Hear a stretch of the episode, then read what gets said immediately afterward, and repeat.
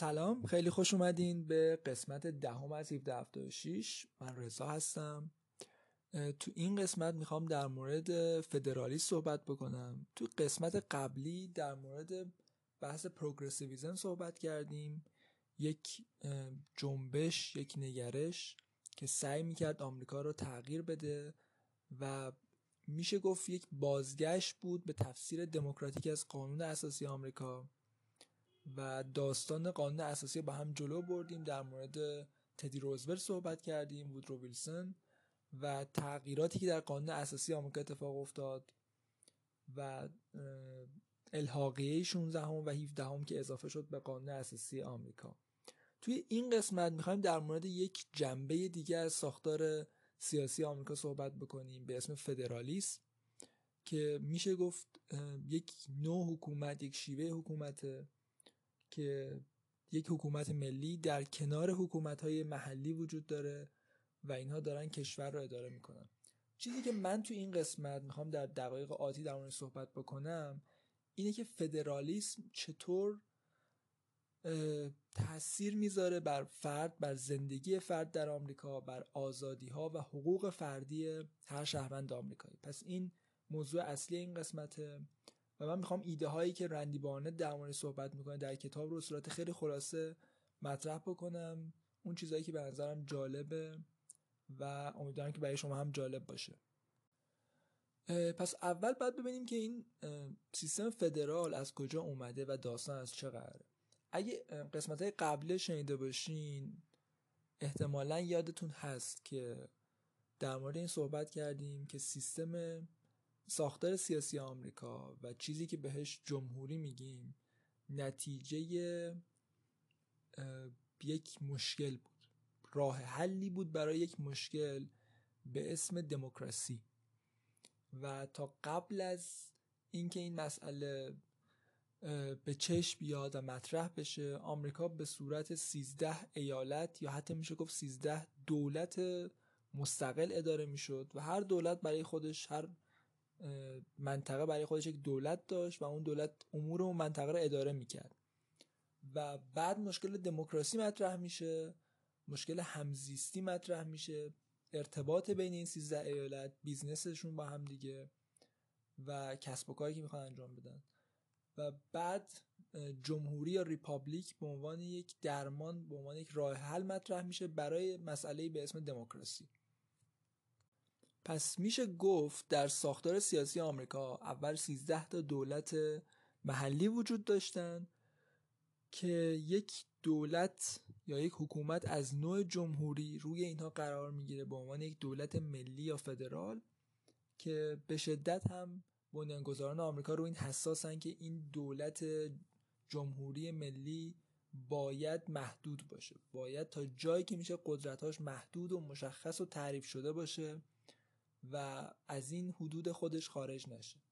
پس دولت ملی روی دولت های ایالتی در واقع سوار شده و بعد به وجود اومده. اما برای اینکه این دولت فدرال یا ملی از حد و حدود خودش عبور نکنه و حتی دولت های ایالتی یک سری محدودیت های باید وجود داشته باشه. اونطور که رندی توضیح میده محدودیت ها دو نوع هستن ساختاری و اصلی. اما چیزی که خیلی مهمتره بحث ساختاری یا محدودیت های ساختاری. یکی از مهمترین محدودیت های ساختاری بحث تقسیم قدرت تقسیم قدرت دو شکل داره در آمریکا. یک شکل بین قوای مختلفه تقسیم قواست و یک شکل تقسیم قدرت بین دولت ملی و محلی دولت فدرال و دولت های ایالتی. رابطه بین دولت فدرال و دولت محلی در دورانهای مختلف در شرایط مختلف تغییر کرده. یکی از بدترین دورانها اگه یادتون باشه مربوط بود به دو, دو اپیزود قبلتر و بحث بردهداری جایی که یک سری از ایالتهای آمریکا ایالتهای جنوبی مدعی بودن که دولت فدرال داره به حقوقشون تجاوز می‌کنه و مسئله بردهداری یک مسئله داخلیه. در مورد اینکه چرا این ایالت ها همچین ادعایی داشتن جلوتر هم باز صحبت می‌کنیم. اما این یکی از مهمترین نقاط برخورد بود بین دولت ملی و دولت محلی.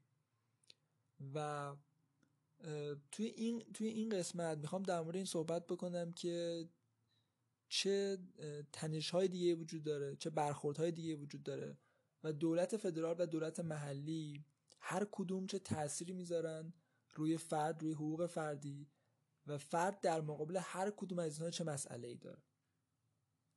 همونطور که می‌دونید توی آمریکا پنجاه ایالت وجود داره و هر ایالت مثل یک کشور دولت خودشو داره قوانین خودشو داره و این قوانین از شیوه زندگی مردم اون ایالت میادش. کالیفرنیا برای مثال یک ایالت به شدت لیبرال شناخته میشه که دموکرات ها اونجا معمولا دست بالا رو دارن. در مقابل تگزاس یک ایالت به شدت کانسرواتیو که جمهوری خواهان اونجا دست بالا رو دارن. و این که چه حزبی در هر ایالت قدرت رو در اختیار داره بستگی داره به شیوه زندگی مردم فرهنگشون نگرششون و تاریخشون. و این تنوع شیوه های زندگی تنوع قوانین دولت ها و ساختار حکومت محلی در ایالت های مختلف آمریکا یک نتیجه خیلی جالب داشته. اون همین که اگه یک فردی از زندگی خودش در یک ایالت راضی نیست یک ایالتیه که اون چیزی که می‌خواد و بهش نمیده قوانین ایالت شیوه زندگی ایالت کافیه به ایالت دیگه مهاجرت بکنه. گاهی اوقات یک ایالت کافیه محل زندگیش رو تغییر بده تا با یک شیوه جدید زندگی روبرو بشه و اون چیزی که می‌خواد به دست بیاره یا حداقل تجربه بکنه. و این نکته خیلی جالبیه که این امکان برای مردم در آمریکا وجود داره و در کشورهایی که سیستم فدرال دارن که شیوه های زندگی مختلف رو تجربه بکنن. برای آدمهایی که در کشورهای زندگی می‌کنن که یک دولت مقتدر ملی وجود داره و عملا چیزی به اسم حکومت محلی یا دولت محلی وجود نداره این یک تجربه ناآشناست من شخصا اولین باری که در مورد تنوع قوانین در آمریکا و تنوع دولت های ایالتی شنیدم و خوندم برام خیلی جالب بود. به خصوص اخیرا در مورد کالیفرنیا این بحث خیلی مطرح شده که آدم های زیادی از کالیفرنیا مهاجرت کردن. بر اساس یک آمار حدود هفتاد هزار نفر در سال 2020 از کالیفرنیا خارج شدن. و این نتیجه قوانینیه که دولت کالیفرنیا تصویب کرد و اجرا کرد و بحران های زیادی وجود آورد. مثلا بحث بی خانمان ها در کالیفرنیا خیلی جدی شده و خیلی مسئله نگران کننده شده در شهرهای بزرگ مثل سان فرانسیسکو و خیلی ها فراری شدن از کالیفرنیا. و به سمت ایالت هایی دارن میرن که در اختیار conservative هاست مثل تگزاس مثل فلوریدا. و این امکان برایشون وجود داره که محل زندگی خودشون رو تغییر بدن. بحثی که اینجا وجود داره و توی کتاب رندی بارنت در موردش صحبت می‌کنه دو نوع رأی دادن وجود داره. رأی دادن با دست و رأی دادن با پا. این مهاجرت یک نوع رأی دادن با پا و رندی بارنت توضیح میده که در ساختار سیاسی آمریکا چون دو حزب اصلی وجود داره و در انتخابات ملی دو کاندیدا وجود داره خب انتخاب خیلی محدودیه بین دو کاندیدا انتخاب کردن خیلی ایدئال به نظر نمیادش. و این دو نفر هم یک پکیجی از سیاست ها و ایده رو به شما میدن که شاید شما از هر کدوم از این پکیج ها چند تا, چند تا ایده و چند تا سیاست رو بپذیرید و دوست داشته باشید. اما چون دو گزینه دارید فقط باید بین همین دو نفر انتخاب بکنید. و در نتیجه خیلی یک فرد در انتخابات ملی و حتی ایالتی شانس چندانی برای تغییر ایجاد کردن با رأی دادن نداره. و رأی در یک همچین ساختار سیاسی چندان مسئله بزرگی نیست. دموکرات ها خیلی رأی دادن توی آمریکا به یک مسئله تبدیل کردن بحث حق رأی. اما واقعیت اینه که حتی خود دموکرات ها هم گاهی اوقات میپذیرن که رأی دادن در انتخابات درون حزبی خودشون هم چندان تغییر ایجاد نمی‌کنه. چون گستره کاندیداها چندان زیاد نیست و رأی یک فرد چندان تاثیر نداره. اما در مقابل وقتی شما مهاجرت می‌کنید از یک ایالت مثلا از کالیفرنیا به تگزاس و در واقع با پا مهاجرت می‌کنید با پا رأی می‌دید کاری که انجام میدین اینه که به اون ایالتی که مهاجرت می‌کنید جمعیت بیشتری اضافه میشه و تعداد نمایندگان اون ایالت در هاوس یا مجلس نمایندگان آمریکا بیشتر میشه و در نتیجه رأی الکترالش بیشتر میشه. یعنی قدرت ایالت داره بیشتر میشه و فقط به خاطر مهاجرت شماست. پس مهاجرت کردن یا رأی دادن با پا تاثیر خیلی بیشتری داره از رأی دادن با دست. به خاطر اینکه رأی الکترال که بیشتر بشه ارزش یک ایالت در انتخابات ریاست جمهوری بیشتر میشه قدرتش در سیاست گذاری در هاوس بیشتر میشه و روی همه چیز تاثیر می‌ذاره. یک مثالی که زدم مثال کالیفرنیا و تگزاس بود و یک بررسی انجام شده بر اساس سرشماری اخیر سال 2020 در آمریکا که این بررسی نشون میده ایالت کالیفرنیا احتمالا دو صندلی در هاوس از دست میده و تگزاس سه صندلی به دست میاره. یعنی به خاطر مهاجرتی که از کالیفرنیا به سمت تگزاس اتفاق افتاده تگزاس سه رأی الکترال بیشتر به دست میاره. و اگه این به عنوان یک ترند ادامه پیدا بکنه شاید تا یک دهه آینده دو دهه آینده تگزاس حتی از کالیفرنیا جلو بزنه. همونطور که فلوریدا بر تغییرات جدید از نیویورک برای اولین بار در تاریخ جلو زد و سومین ایالت مهم آمریکا در انتخابات ریاست جمهوری میشه به خاطر تعداد رأی الکترالی که داره. پس رأی دادن و مهاجرت کردن یک امکان خیلی مهم ایجاد می‌کنه. رأی دادن با پا و مهاجرت کردن یک امکان خیلی مهم ایجاد می‌کنه برای فرد. تا تاثیر بذاره در سیاست گذاری در سطح محلی و در نهایت در سطح ملی. و این خیلی مهمه که یک فرد کمچین قدرتی داشته باشه. یه نکته خیلی جالبی که وجود داره اینجا اینه که وقتی پنجاه ایالت دارین و هر ایالت می‌تونه یک سیاست را بر شیوه زندگی مردم خودش پیاده بکنه برای ایالت های مختلف این امکان پیش میاد که به وجود میاد که تجربه ایالت های دیگر رو تجربه نکنند و بفهمن که هر تجربه چه نتیجه داره با کمترین هزینه ممکن. یک جمله معروفی هست از Justice لویس برندایس که اگه یادتون باشه تو قسمت قبل در موردش صحبت کردیم یکی از progressive ترین قاضی های دیوان عالی آمریکا بود و در یک case خیلی معروفی که در موردش صحبت می‌کنیم بعدا چیزی که میگه نقل قولی که داره اینه که ایالت ها مثل آزمایشگاهی هستند برای آزمایش های جدید. و میشه سیاست های مختلف اقتصادی و اجتماعی رو در یک ایالت امتحان کرد تا ریسک و خطر آزمایش کردن در سطح ملی از بین بره. یعنی چی؟ یعنی به جای اینکه یک سیاست در همه پنجاه ایالت اجرا بشه در سطح ملی اجرا بشه میشه از یک ایالت به عنوان آزمایشگاه استفاده کرد و یک سیاست خاص اقتصادی یا اجتماعی رو اونجا پیاده کرد و نتیجه رو بررسی کرد. و اگه نتیجه خوبی گرفتیم اون سیاست رو از سطح یک ایالت به همه ایالت ها ارتقا بدیم. و این فکر می‌کنم خیلی نکته مهمیه. خیلی تأثیر گذاره روی اینکه جلوی خطرات گرفته بشه. به خاطر اینکه وقتی یک سیاست در سطح ملی اتفاق میفته پیاده میشه تغییر دادنش خیلی سخته. خیلی سخته که یک قانون کشوری یا ملی رو تغییر داد. اما تغییر ایجاد کردن در قانون یک ایالت یا چند ایالت خیلی راحت داره. و از این جهت این سیستم خیلی می‌تونه سیستم فدرال آمریکا خیلی می‌تونه کمک بکنه به اینکه زندگی فرد کمتر تحت شعا قرار بگیره و حقوق فرد کمتر از بین بره.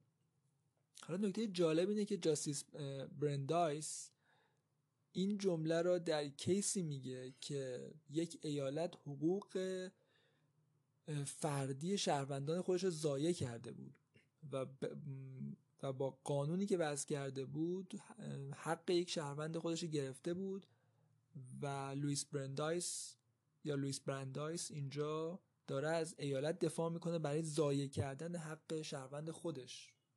داستان از این قراره که یک کیسی مطرح میشه در ایالت اوکلاهاما فکر می‌کنم. سر خرید و فروش یخ. داستان از این قراره که یک سری از شرکت های فروشنده یخ در اوکلاهاما تصمیم می‌گیرن یک کمیسیون شکل بدن به کمک قانونگذاران ایالتی تا این کمیسیون حق خرید و فروش یخ و انحصاری در اختیار همین شرکت ها قرار بده. در نتیجه هر شرکت جدیدی که بخواد توی این ایالت خرید و فروش یخ انجام بده باید بره سراغ این کمیسیون و کمیسیون هم بهش مجوز نمیده سنگ جلوی پاش میندازه و در نتیجه انحصار خرید و فروش یخ در یک ایالت در اختیار چند شرکت محدود میمونه. قانونگذار ایالتی این کمیسیون رو شکل میده و این کمیسیون داشته به کارش ادامه می‌داده تا اینکه یک شرکتی شکایت می‌کنه یک شرکت تازه تأسیس از این کمیسیون شکایت می‌کنه که چرا دارید انحصار ایجاد می‌کنید. و جاستیس برندایس ایدهش اینه که اشکال نداره چون مردم ایالت می‌خوان یک آزمایش انجام بدن این حقا دارن که حتی حق کسب و کار یا آزادی اقتصادی از یک فرد یا یک شرکت بگیرن. و نکته که وجود داره اینه که بله مردم ایالت می‌تونن آزمایش انجام بدن و این آزمایش کردن خیلی تاثیرات مثبت داره. اما قرار نیست که حقوق یک فرد یا یک گروه از افراد ضایع بشه برای آزمایش کردن. و این چیزی که رندی بارنت توی کتابش اشاره می‌کنه. و فکر کنم خیلی نکته مهمیه که آزمایش نباید از کنترل خارج بشه و به جای خطرناکی برسه. و یه نکته جالبی هم که اینجا وجود داره اینه که وقتی جمعیت یک ایالت بیشتر میشه و برای مثال هزاران نفر مهاجرت می‌کنن به تگزاس اتفاقی که میفته اینه که فرصت های کسب و کار بیشتر میشه شغل های بیشتر ایجاد میشه شرکت های بیشتر ایجاد میشه و این ایالت مثلا تگزاس به خاطر سیاست هایی که وضع کرده داره پاداش می‌گیره. و وقتی که سرمایه بیشتری به سمت ایالت میادش ایالت میره به این سمت که قوانین بهتری وضع بکنه و یک چرخه اینجا ایجاد میشه که قوانین خوب پاداش می‌گیره توسط مهاجرت مردم و افزایش سرمایه و افزایش قدرت سیاسی و اینها منجر میشه به اینکه سیستم قوانین بهتری وضع بکنه. و یک نوع رقابت شکل می‌گیره بین ایالت های مختلف برای اینکه کدوم ایالت می‌تونه شرایط بهتری برای فرد ایجاد بکنه و سرمایه رو جذب بکنه و شرکت ها و ایده ها و آدم های خلاق رو جذب بکنه. و این رقابت نکته خیلی مثبتیه که کمک کرده به اینکه در آمریکا ایده های مختلف رشد بکنه و تنوع ایده ها و تنوع شیوه های زندگی وجود داشته باشه. یکی از مهمترین خطراتی که برای این رقابت وجود داشت برمیگرده به همون دورانی که پروگرسیو ها خیلی قدرت گرفتن و الحاقیه 16 هم به قانون اساسی آمریکا اضافه کردن الحاقیه که مربوط بود به مالیات بر درآمد. اگه یادتون باشه در مورد صحبت کردیم که دولت فدرال می‌تونست از شهروندان ایالت ها مالیات بر درآمد بگیره. و فقط در صورت این مالیات رو به ایالت ها پس می‌داد که ایالت ها با دولت فدرال همکاری کنند. و اینجا بود که پروگرسیو ها از اصطلاح فدرالیسم رقابتی رسیدن به اصطلاحی به اسم فدرالیسم همکارانه. و ایدهشون این بود که دولت فدرال و دولت ایالتی باید با همدیگه کار بکنن. و این همکاری کردن به لابی و میشه گفتش پنهانکاری منجر می‌شد. و نتیجه خوبی برای فرد نداشت. و لابی بازی و سیاست های پشت پرده بیشتر برای خود سیاستمداران سود داشت تا برای فرد و حقوق فردی. و این یکی از مهمترین خطراتیه که وجود داره که دولت فدرال و دولت محلی دست به یکی بکنن با همدیگه همدست بشن برای اینکه حقوق فرد ضایع بکنن.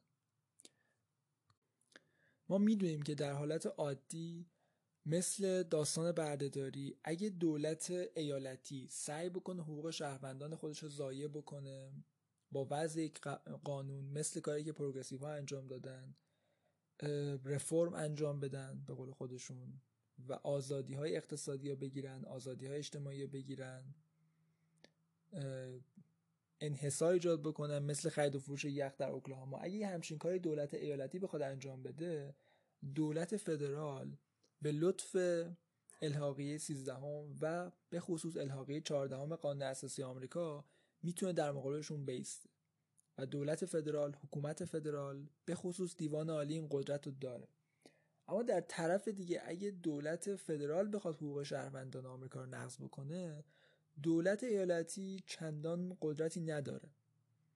و این این خودش یک مسئله است. به خصوص در کیس مربوط به انتخابات آمریکا که ایالت تگزاس و چندین ایالت دیگه شکایت کردند از شیوه برگزاری انتخابات در ایالت های مثل پنسیلوانیا. ما می‌بینیم که دولت فدرال و دیوان عالی چندان بهایی نمیده و اجازه میده که انتخابات به همین شیوه جلو بره.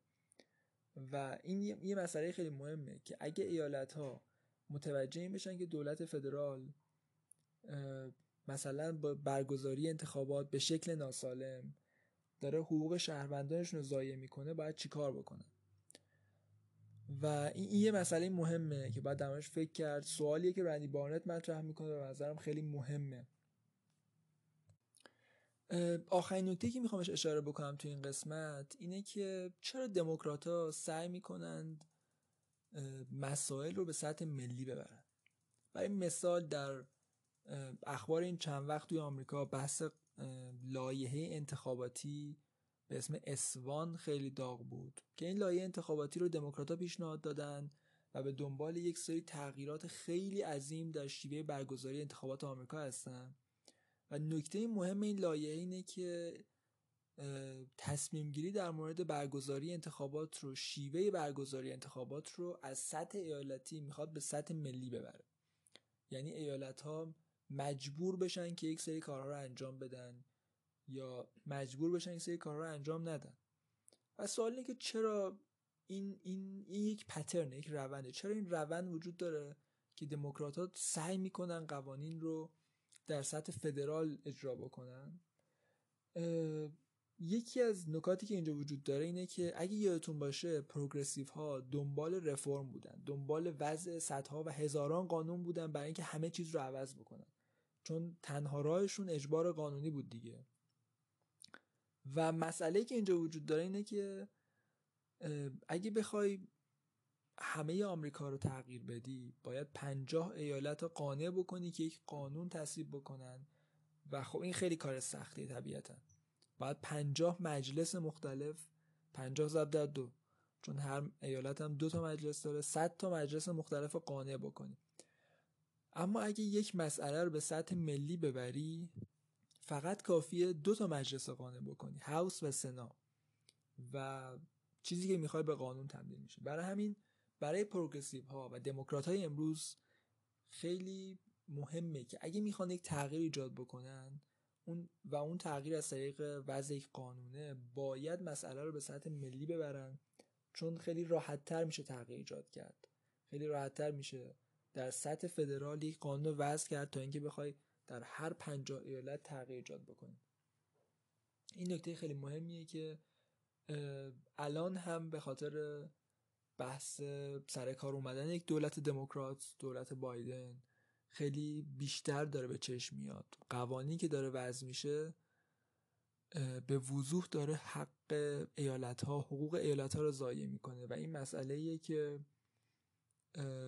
خیلی می‌تونه نگران کننده باشه. یه نکته خیلی جالبی که وجود داره اینه که وقتی مسائل به سطح ملی میره یعنی یک قانون در سطح ملی وضع میشه برای فردی که از اون قانون راضی نیست طرف بازنده اون مسئله آلترناتیوی که وجود داره اینه که از کشور بره.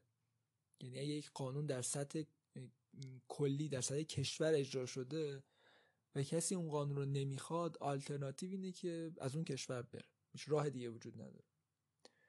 اما اگه در سطح ایالتی قانون اجرا بشه و شما اون قانون رو نپسندین مثلا قوانین مربوط به مسکن در کالیفرنیا. در کالیفرنیا یک حد اکثری وجود داره برای اجاره و این حد اکثر قانون اجاره سالهاست که وجود داره و امروز تبدیل شده یا رسیده به مسئله به اسم بحران بیخانمان ها که یقه کالیفرنیایی ها رو گرفته و هزاران نفر مجبور کرده که از کالیفرنیا فرار کنند وقتی شما از, از یک همچین قانونی راضی نیستین فقط کافیه که از کالیفرنیا برید به آریزونا برید به نوادا تگزاس. بنابراین وقتی در سطح, در سطح محلی شما مشکل دارین با یک قانون آلترناتیو شما اینه که به 49 ایالت دیگه برید. و این یه آلترناتیو فوق العاده است. خیلی خیلی انتخاب خوبی به فرد میده که اگه من راضی نیستم از زندگیم این آزادی و این حق انتخاب رو دارم. که برم تو ایالت های دیگه و شیوه های دیگه زندگی رو تجربه بکنم. و این یکی از مهمترین تأثیراتی که سیستم فدرالیسم آمریکا سیستم فدرالیستی آمریکا داره روی آزادی فردی و حق انتخاب فرد. و به همین خاطره که رندی بارنت اشاره می‌کنه به اینکه سرمایه گذاری کردن بر تفاوت بین ایالت ها خیلی برای یک فرد منطقی تره تا سرمایه گذاری کردن بر تفاوت بین کاندیداها.